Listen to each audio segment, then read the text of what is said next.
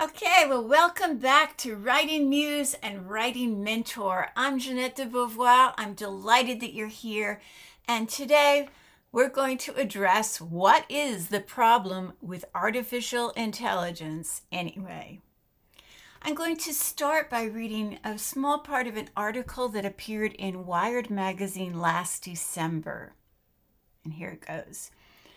A woman has been working on her book, a young adult fantasy novel, for hours. At some point, she gets the familiar itch to check her email because she can't think of what to write next.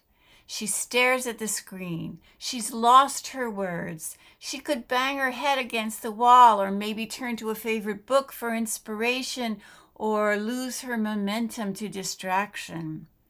But instead, she turns to an AI writing tool, which takes in her chapter so far and spits out some potential next paragraphs.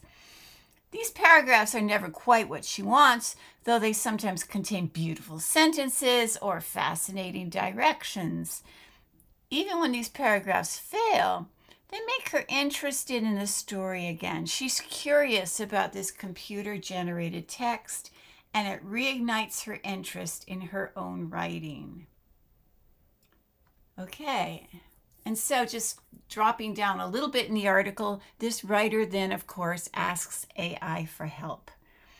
She was happy to let a computer pr- push her through writer's block, but she was adamant that crafting the plot line was fundamentally human. The plot was the story she wanted to tell, this is where she felt her intention lay, what she workshopped and worked over. Other writers agree with her. There's a kind of problem solving involved with figuring out where a story or poem or essay is going, and many writers feel they are uniquely positioned to solve such problems. Well, that's it, isn't it? I'm I'm totally taken by this description um, because it does really reflect the sort of dichotomy between AI is great and AI is terrible. The truth is, we writers want to feel like we're the ones in control. We're the ones who wrote the book, though increasingly it's becoming harder to see where human intelligence ends and AI takes over. This is perhaps more of a clear and present danger for nonfiction writers, but novelists, beware. It's coming for you too. Now, this shouldn't come as a surprise to anyone. The term artificial intelligence has become almost as meaningless and all encompassing as terms like the internet or electricity. There's a form of artificial intelligence in so much of what we do now.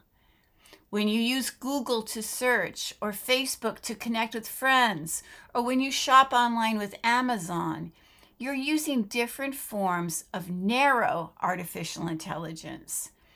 When you watch Netflix or YouTube or listen to Spotify, you're training AI algorithms with your behavior digital transformation is accelerating in almost every domain, and AI lies at the heart of this shift.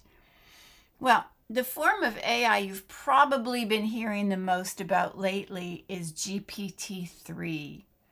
It's a language model, a large language model that le- uses deep learning to generate human like text.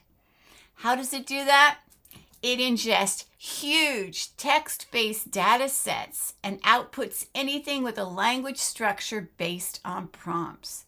It can write poetry or narrative text, answer questions, translate, even generate code. There's no need for programming or human supervision. The AI trains itself based on the data ingested and then it generates quote unquote which is probably true, original output. Of course, it needs something with which to train, and believe me when I tell you, it is hungry. As we speak, GPT 3 is processing about 45 billion times the number of words a human can perceive over their entire lifetime. So, Where does this virtual Pac Man go to snap up knowledge? Well, it trains on works that have already been published. And up until now, it's done so without seeing if such training is okay with the owner of said works. There are a couple of court cases looming, notably by the Authors Guild and PEN America, and we've yet to see where they go. But first, let's dig a little into both the practicality of what's happening and then maybe a little bit of the ethics. In one sense, stay with me here. In one sense, in its training stages, AI isn't doing anything radically different from what we humans do every day. I'll take myself as an example. Every day I go out into the world, I experience conversations, I observe people, I explore nature, I read books. I see things that inspire me. I gather up all these thoughts and impressions and experiences and I bring them home with me. And when I sit down to write, they've all become part of what I then create. I've learned about a lot of things. I've seen how other authors interpret those things. And I'm using that knowledge to create something that is arguably new and arguably mine. Well, isn't that what these large language models are doing? Gathering impressions, information, experiences, and crafting them into something new? Well, maybe. And to be honest, that argument had me satisfied for a while. But there are some striking differences, aren't there? I get to choose which thoughts and experiences I integrate into my work.